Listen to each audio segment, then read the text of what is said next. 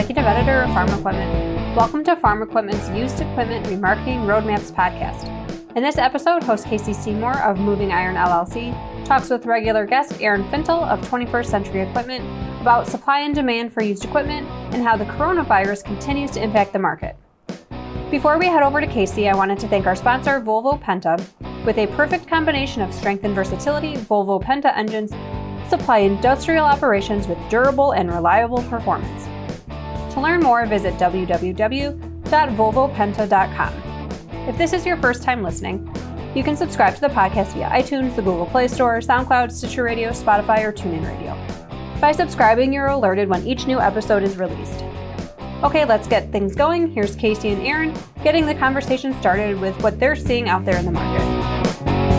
On this episode of the Moving Iron podcast, it's been a while since we've had a chance to reconnect here, but I got Aaron Fintel back with us, and we are going to talk about uh, just whatever we come up with here, mainly what's going on uh, in the overall market, what things look like. So, Aaron, how you been, bud? I have been absolutely fantastic. That's great. That is awesome. Hands working. Uh-huh. The farm is working. Work is working. Life is working. There we go. Right on. Well, I think that's uh, that's a good sign that everything's working. Hashtag it.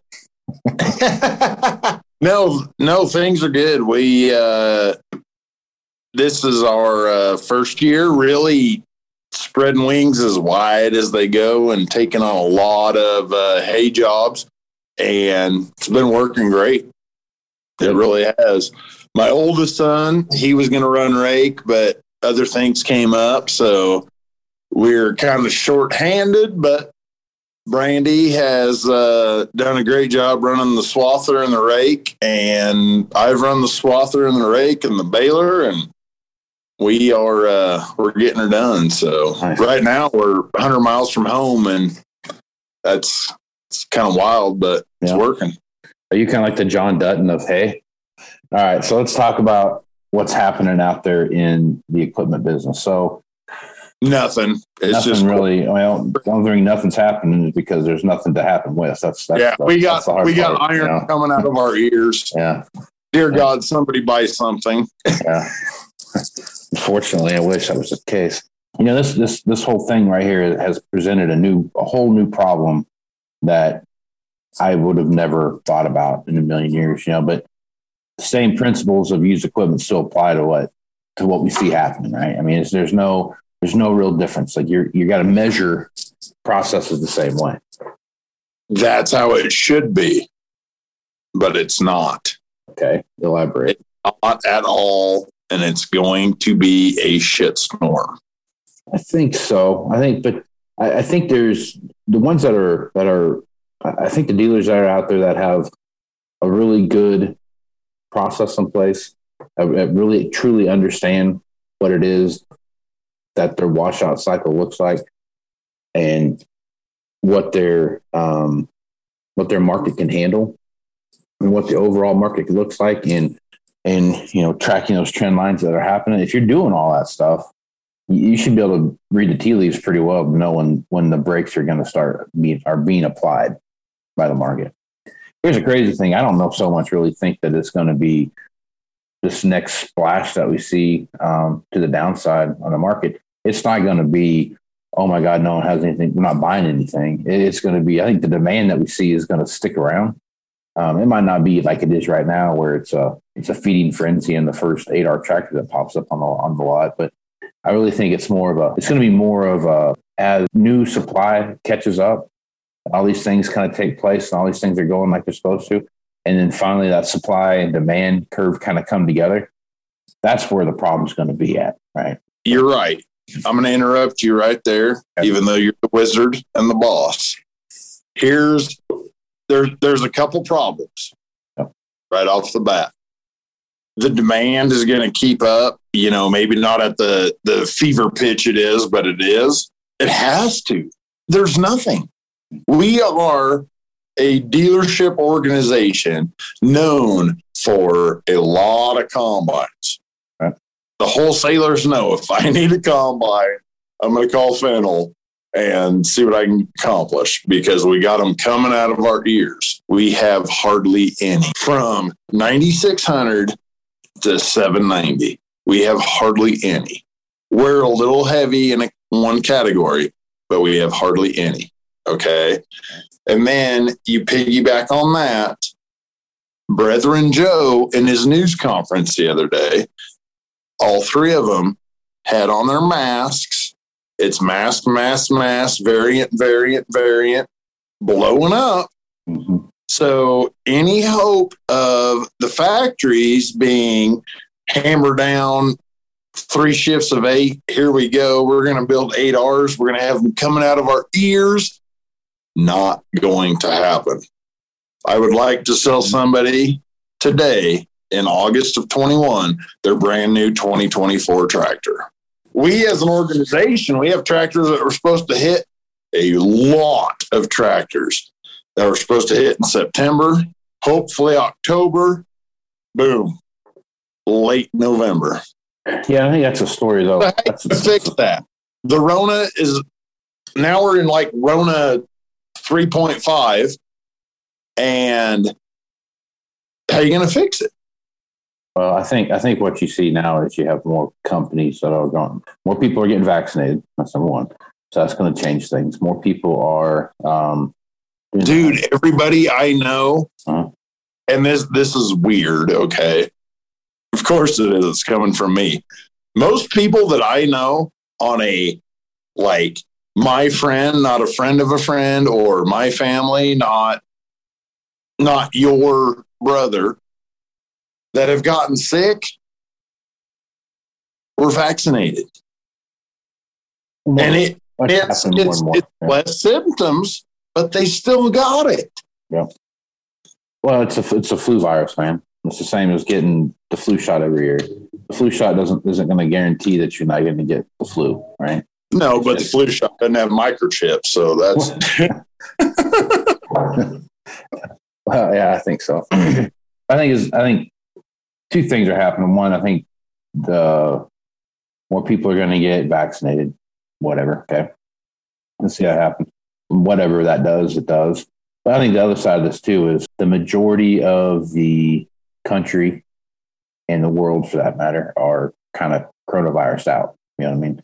There's not there's not a lot of them that are out there sitting there saying, "Hey, man, I'm ready. I'm ready to go back through a lockdown again." You know, I don't think that's gonna. That's not the case. So, I don't know. I, I think we will have to have something significant happen to happen to uh, to curb things.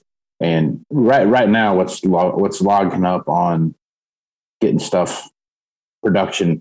It's not so much that they don't have the material to get stuff done anymore. That's not so much. I mean, the microchips, obviously, but I mean, it's not like I don't have the steel to put in my steel radials, right? Or I don't have the rubber to make a belt with, or I don't have the whatever to make the, I don't have the leather to make the seat, all that kind of stuff. I don't have that kind of stuff. That's not so much. it. Yeah. It's okay. But real labor. quick, Labor's a but real quick, Yeah. the biggest lose your mind problem in ag right now mm-hmm. is those microchips. Guess what? You can build a brand new 8R without that microchip. You just have to drive it. and that is not going to happen in today's world. Yeah, no, I think I think you're. uh That's that's true. Yeah, there's some truth to that, but there's uh the I do get it for the data side. The receiver does a hell of a lot more than just steer the tractor. Right, You're that- collecting. that's what I mean. The data that they're collecting is, that. what is the most I get. important part of that. I mean, don't get me wrong. There's not gonna be a lot of guys out there that are gonna, you know, someone had a conversation with someone the other day, and we are talking about GPS stuff, and they're they were a pilot, and they were talking about something to the effect of all this data or all this electronics inside these airplanes now. You're not really a pilot anymore. You're just someone in there making sure that you know the plane doesn't crash. You're not you're not really Yeah, technically every- flying it. You know? Sensor like a mower. Right. Yeah, exactly. yeah. So they're just kind of sitting in there monitoring monitors, you know, and doing all those kind of things. And and I think to some extent there's probably some of that. That's probably happening on the farming side that in, in 1972 there were a lot of straight lines that were that were planted that were uh, done by hand and not done by you know uh, by machine doing that. But at the same time, even those guys that were the straightest, straightest in the world were still overlapping rows and you know double Oh, yeah. planting and those kind of things. So I mean, I, I get all that stuff, but it's it's the data that they're that, that's the big thing. That's what they're really truly worried about. But it comes back to the labor issue, and that's what that's where the problem's at.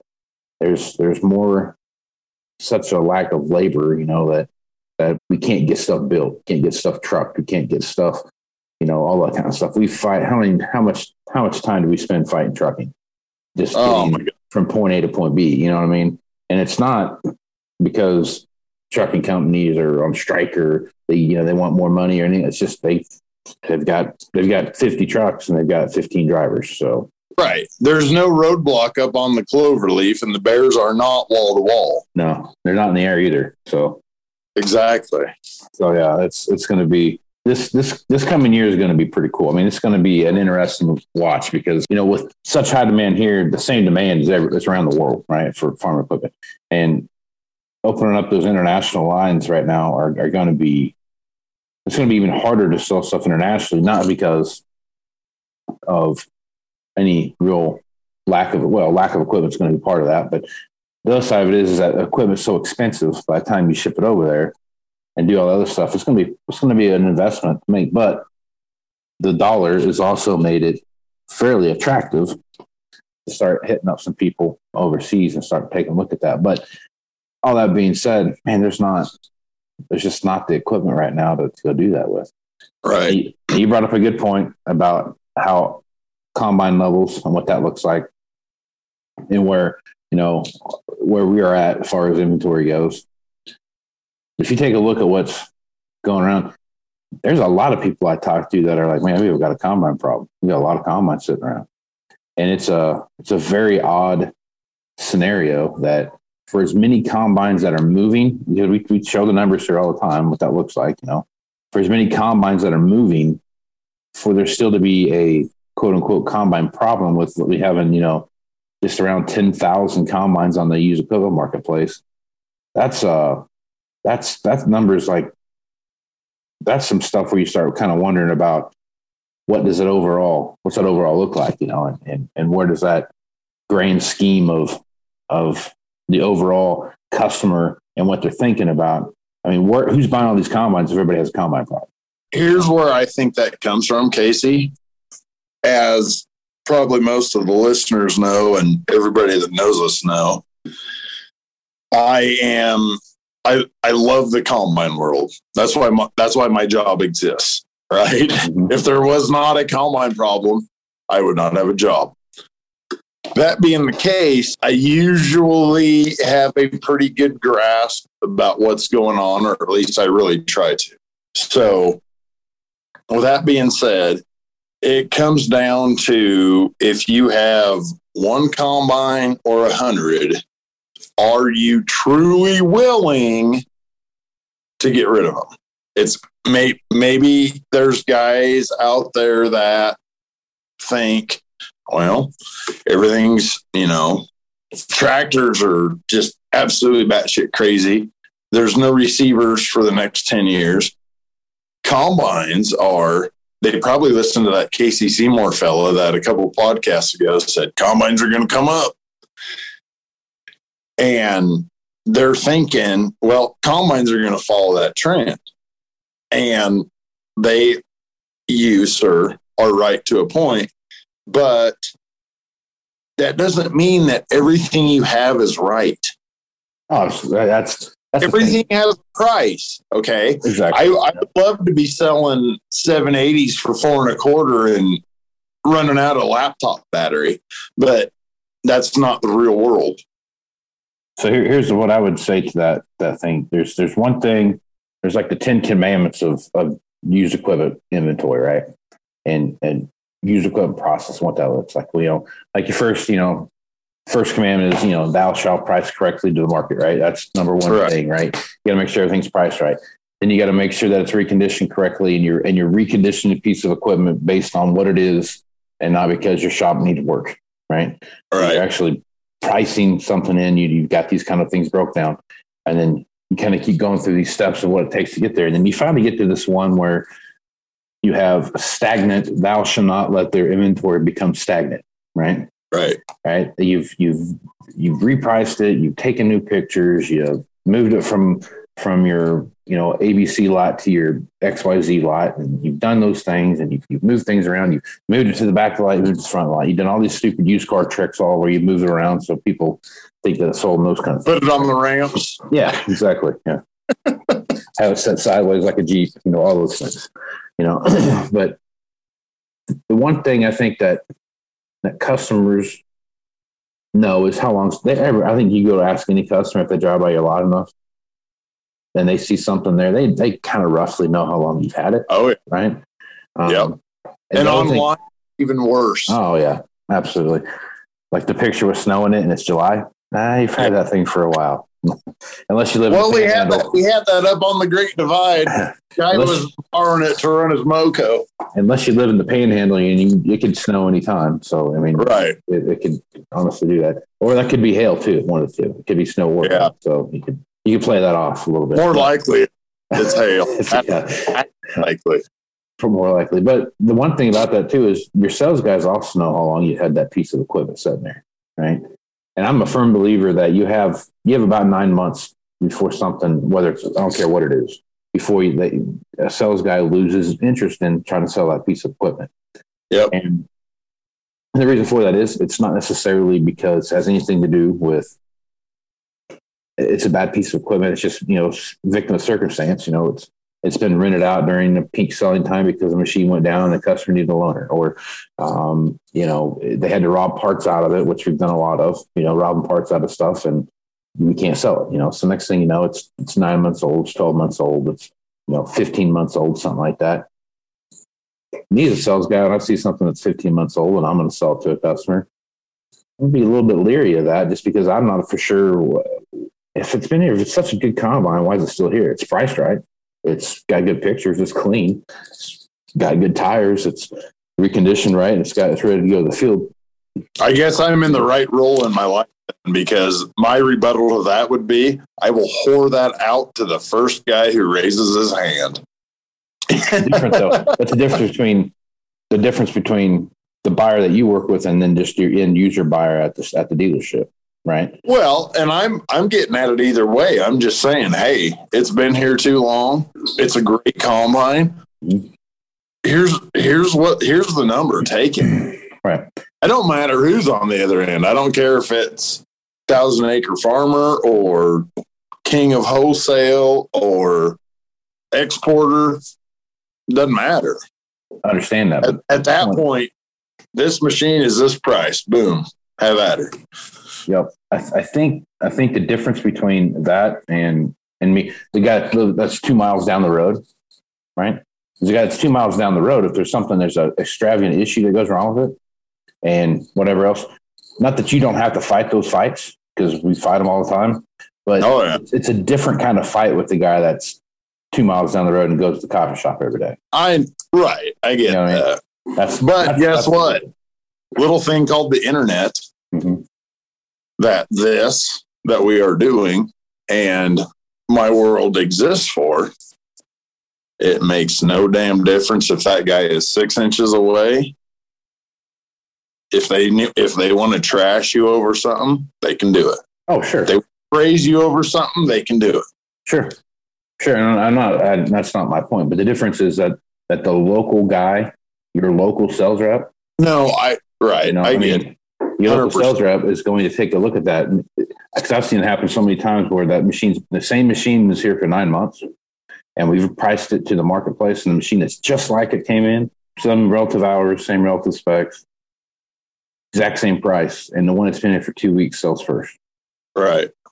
You know what I mean? So that's one of those things that I think is there's that stagnant that stagnicity, I guess, if you want to, uh, of, of equipment that that keeps popping up that guys have to go back in and and really think about what it is that they've got out there. And then does a change of venue make a difference in, in what's going on you know? So i mean i think you got to run through those processes in your in inside each one of those deals and take a look at because i mean it doesn't matter if it's a combine or a chopper or a tractor or whatever it doesn't matter. I mean everything, a baler, all those things kind of run into effect because even even baling season, as seasonal as it is, you still sell a lot of balers in December. You know what I mean?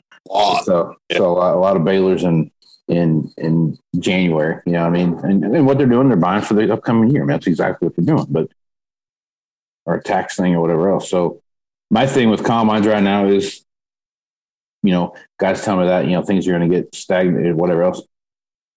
Even though I think combine demand is going to pick up, I don't think the price is going to pick up any. No. I don't think the price is going to go from being this until they get to the point where they're like, oh man, there's only like, we only have 5,000 combines to pick from in the entire North American marketplace. Well, yeah, then you'll have some problems. But by that time, knock on Well, you should, you should have new ones hitting the ground. They're going to fill those, fill stuff back in. We'll get back to Casey and Aaron in a moment, but first I wanted to pause to thank our sponsor, Volvo Penta. To learn more, visit www.volvopenta.com. Now back to Casey and Aaron as they turn their conversations to the different kinds of used buyers and more discussion of how this current market can impact the washout cycle. as as the new tightens up and thank god at some point in our our adult lives it's finally happened that it's a little tight on supply of combines thank god you take the i buy a two-year-old 780 every guy right now he is that guy in 2012 or 11 we should say that skipped his deal and bought new. Right. Just like the guy behind him. Right. Yep. But because of the shortage, those guys are thinking hit replay or I can get a one year old super low hour. Okay. Mhm.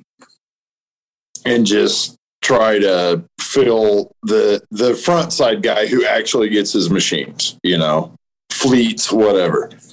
Then you go to that next guy who, man, you know, finally we can jump back to new. But there's way, way, way, way, way less of that from both of those guys this time around. The problem is the first guy wants the 250 SEP. So does the second guy. So does the third guy. Right. So it's like the 500 plus SEP that no matter what it is, fantastic machine might slow down a little bit. So, and that's the other side of that too is uh, And to your point, Casey, it doesn't make them worth anymore. When you get to that highest dollar hanging on your balance sheet machine in the dealer world, you now have three guys instead of one guy after that combine. Doesn't mean it's worth more. God bless. It is not worth more, but you have a way, way better chance of flushing it down than two years ago. Right. No, I agree with that. I think there's there's some some valid point you made there, but I think I think the biggest thing too is like you and you hit on it right there. That's the important part of this is that you've got to understand where your hangup's going to be in that in that washout, right? Like you, Right. First, second, third trade buyers, they all they all want 250 separator hours, right? So when you when you get above when you hit 500, that's when you start really things start really slowing down. And when you hit 750, they even get slower. You know what I mean? So uh, that's really where you're at. And I don't know how many conversations I've had with with uh, friends of mine from around the industry about 1500 hour combines. Oh yeah. I mean, they're a lot. I'm like, man, you know, he's going to go ahead and run it through the season two. So by the time anyone gets in, they'll have about 1800 on there. Like, God dang, man. So I hope you're talking engine hours, not separator hours, because that's there's a bunch of those laying around out. Yeah. And I hope that is five digits, not six. Oh, right. right. Yeah. So, you know, but I will say, if you look at auction values of those machines that have been thick, like we've talked about, but that thousand to fifteen hundred dollar machine, they have they have gone up in value a little bit, not a bunch, not a whole bunch, but Right. you have seen you have seen some um, definitely seen some some movement there. Um, uh, that have that have gone um, in a direction where you're definitely going to see more machines um, kind of start to settle out. There's not that volatility. They're kind of starting to kind of normalize a little bit, right? Right. So, seeing that out there more than anything. And what that is, it's just as you, you the master of used equipment, it's just you take that downward flow down, down, down, down, down. Now, personally, where I think the biggest hiccup is currently is 50 60 series combines. Okay, elaborate. Okay. A I would be hard pressed personally to find a 50 series combine that I would put more than 1510 in. 15 15,000 or 10,000 Right. Okay. 10, Right. 15,000. Okay, right. The amount of combines you will get traded in at that point whistle in the wind because there's all kinds of holes in them. But if you want to move that combine, that's your number on, on a on a 50. I mean a and I'm talking worst case scenario, Casey. Spreader, Yes, that's a good that's a good point. Right. So Okay. think about this. So think about when the 9770 combine came out, the 70 Right. series combine came out. At that point, you were you had a 60 50, then you went to the 10 series, and then you went to the off series, right? I still remember when the like 2009, we were still putting like 26 or 27 thousand dollars, 28 thousand dollars in 90, 9600s. You know, we were Right. forty-five thousand dollars in um, ten series combines, right? So now, I mean, if you just go through the simple process, and those all had, you know, two thousand to three thousand separator hours on them. You know what I mean? Like they had a bunch of hours. Now, you, now the fifty series, same thing, right? And the only difference is now is that between the seventy series and the and the odd series combine, right? Capacity would definitely grew all the way up to 9770 nothing Right. like it grew between the 50 series and the and the and the 700 series right Right. yeah you No, Yeah. and I get that. And you know what the culprit is? Who do we always like to throw rocks at on this podcast? each other typically but Well, yeah. Or 12 and 13 Oh, yeah. Yeah. series combines. Yeah. and they've made that's that's what your that's your relativity point in time right Exactly. Wherever Everything is measured from that on the auction market that day, that's mm. your market. Go up or down from there. right and that's that's exactly right i mean if anything that is a uh that's kind of one of those things like i remember where i was at on that day type of stuff you know right. that yeah, you know, it's just like that. It's a pivotal point in time that you know you have got these these machines out there, and they're they're the the things that you measure for X, Y, and Z, right? Bam. The, the, the day I saw a 2012 S670 under 2000 SEP bring 50, I was here. I was wearing this and I remember watching that. time of day. auction. I remember watching the first auction where I saw the sixty series com, uh, six thou- or six hundred series combine bring less than fifty grand. And I was like, whoa, wow, we're there.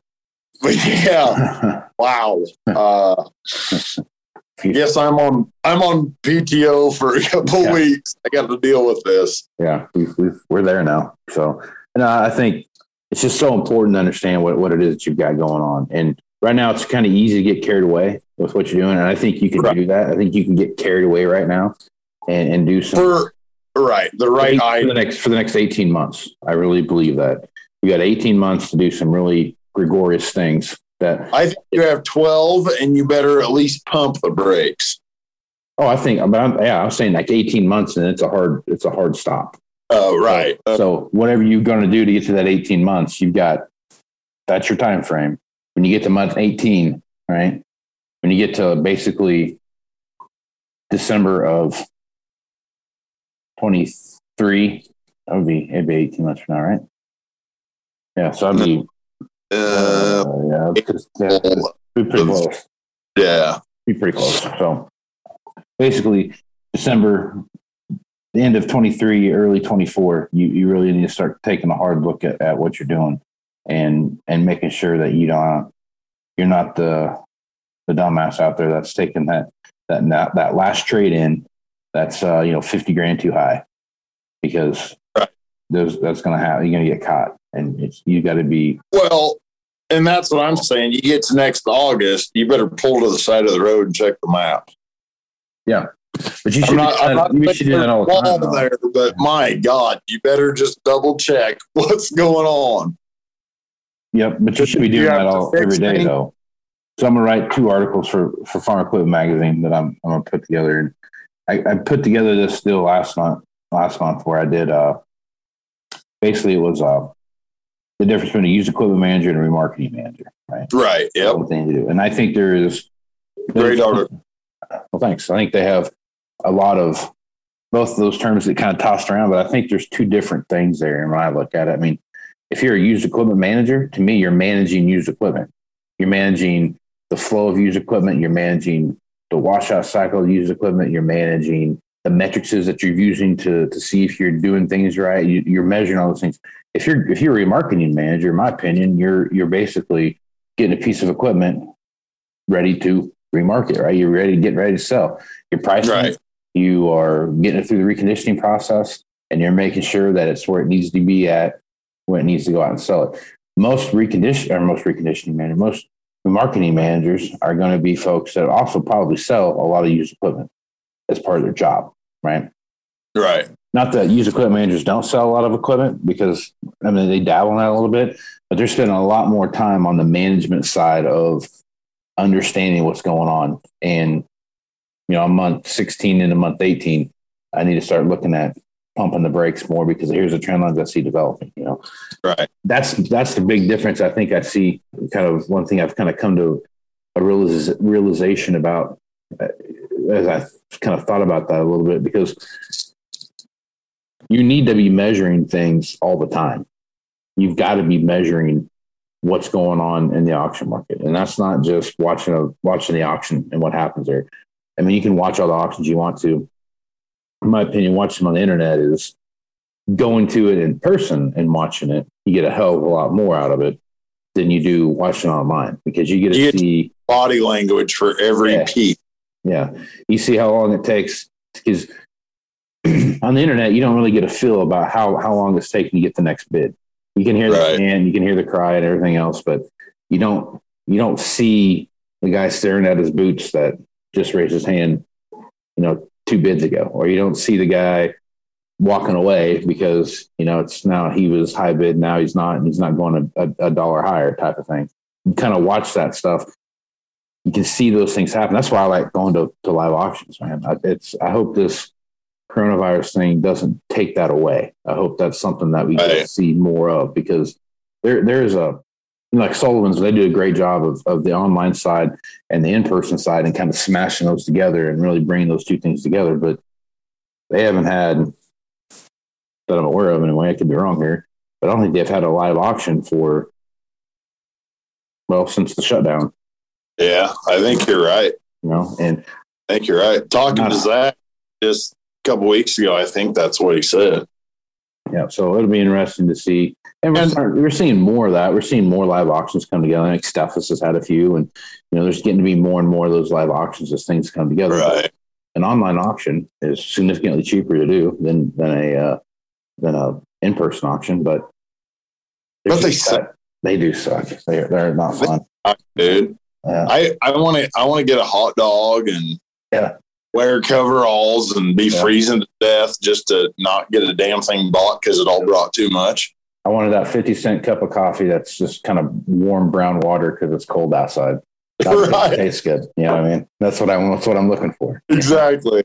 Yeah. We we made a gallon of Folgers with just five scoops. yeah. So I think I think that that particular side, but back to my statement here, you know, you got to be measuring stuff all the time. You have to right. be paying attention to what's going on. And, you know, watching those processes work and, and, and how they all come together is if all you're doing, if all you do is you're, you're caught up in the, you know, get, get the trade value and you know, get get the trade value, get the trade, and all you're doing is put trade values on stuff every day. It's going to be hard for you to go back and take a look and make sure you understand what's going on, unless you Right. can disconnect yourself from that for a minute and really dive into what's going on. Yep. It was easy for me to do that because I'm a data nerd and I like to, to do all this kind of stupid stuff. But, Correct. but but the other side of that, the flip side of all that is the evaluation of, of equipment was was something that I I don't want to say it's something I hated to do because that's not true, but it wasn't something I look forward to every day. You know, what I mean? Right. It was, it was the the part of the job that was the most important part of what I was doing. It just wasn't the the funnest part of what I was doing in, in my Whereas in my mm-hmm. brain, mm-hmm. that's the best part of that job. Exactly. So that's that's the biggest difference in in the person that you're looking at when you start really paying attention to what's going on in in that in that role is who do you have and what do you got and then how can you better support you know those things around there to make sure that you maximize strengths and you know mitigate weaknesses as much as you can Right. but that's that's a great crazy thing. So I'm very interested to see what happens here in December. There's a lot of stuff coming. Up. This December is going to be kind of cool to see what happens with with auction values and retail values, especially because this is going to be an odd year. That obviously I think there's going to be some guys that have tax money they got to get get spent and those kind of things for the end of year, and there's going to be a lot of guys buying 15 hay rakes because that's what they got to pick from. You know, Right. I've got I got thirty grand. I got eighty But grand not, but not yeah. good rakes because Yeah. the good rakes are all sold out too. Yeah. So it'll be. That's why I think combines are going to be such a high demand because that's going to be your choice. Mostly, I think mostly your choice is going to be combines. Oddly enough, no, I, no one's told me that they don't have any. That they have uh, a combine head problem, right? You'd think typically if you have eighty combines sitting around, you've got eighty to hundred heads, and, and that's not what I'm hearing. I'm hearing. Heads are heads are like crazy short. I know. I don't think there's enough heads for combines. Born- My God. Yeah. And it doesn't matter if it's an 08, 612, a 1290, a blue 1293, Yeah. or a 2021 718 that was technically a demo last year type of head. They're all gone. Yep. Every one of them. And that's the most, uh, that's the shocking, most shocking thing too. Another thing too is you start looking at some of these short line ends too. We've talked about that a little bit too, that grain carts and Right. and bale movers, those kind of things. They're starting to, starting to pile up and those kind of things too. So plenty of stuff to pay attention to. And there's a million things going on that can lead to some big problems. So if you're used Well, to the guy listening to this, make sure. I ordered a new flatbed in January, Mhm. And since May 1st, every six weeks, we're told every six weeks. Yeah. I ordered a, I don't even know where I even ordered it from now, but ordered a, uh, a drag that you drag behind like a four wheeler Oh, right on. for the, for the church parking lot. So we can keep the, DR. yeah, yeah. It's, it's just like a, it's like a drag harrow more than anything. Oh, Just like a chain harrow, but it doesn't have the, the harrow spikes. It's just like a chain. right. You know? Right. And, um, we ordered that in March of 20. We still haven't got it yet. Oh, man. And then we're talking about a, you know, four foot wide, Right. you know, two and a half, maybe three feet, or four foot long, wide, two and a half or three feet wide Right. that you set cinder blocks on and you drag it behind a four wheeler. Right. It doesn't require a single microchip. We still, have, still haven't got it. but it requires a workforce who can be there and have to worry about all the other shit. Yeah, exactly right. So yeah, it's a very, um, very odd time that we live in, and you. I'll say it again: you've got to pay attention to what's going on because as as much as fast as this ramps up, it will be faster going down, and Oh. it's, it's every like that every time. So just Not even overnight. It'll be from like supper to dessert. right. If you if you if you've done, you know, you can't. You know the old saying: you can't um, drink all day if you don't start in the morning. Right. Right. I've done it, right? And it, it works. It's a fun thing to do. It's It is. But when that wears off at about you know nine thirty or ten o'clock at night, that's not fun, right?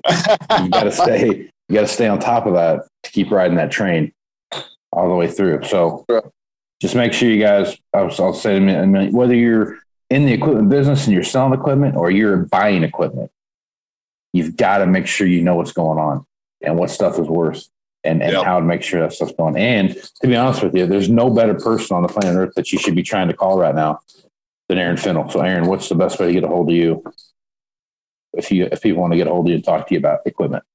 Well, I tell you what, call me, text me 308 760 1193, or I am on Twitter at Aaron Fintel.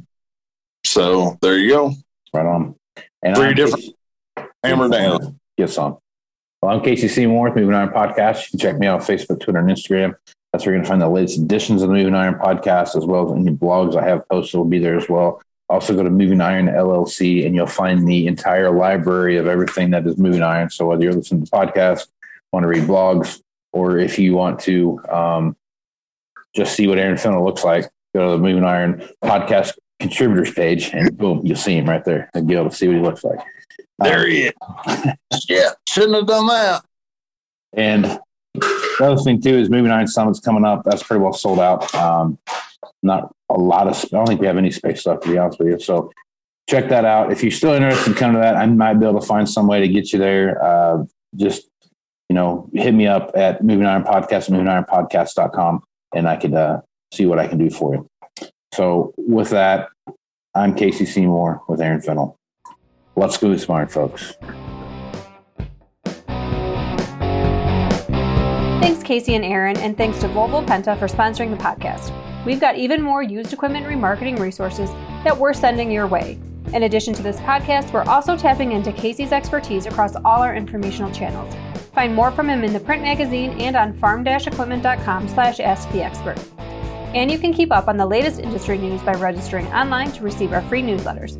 Visit www.farm-equipment.com.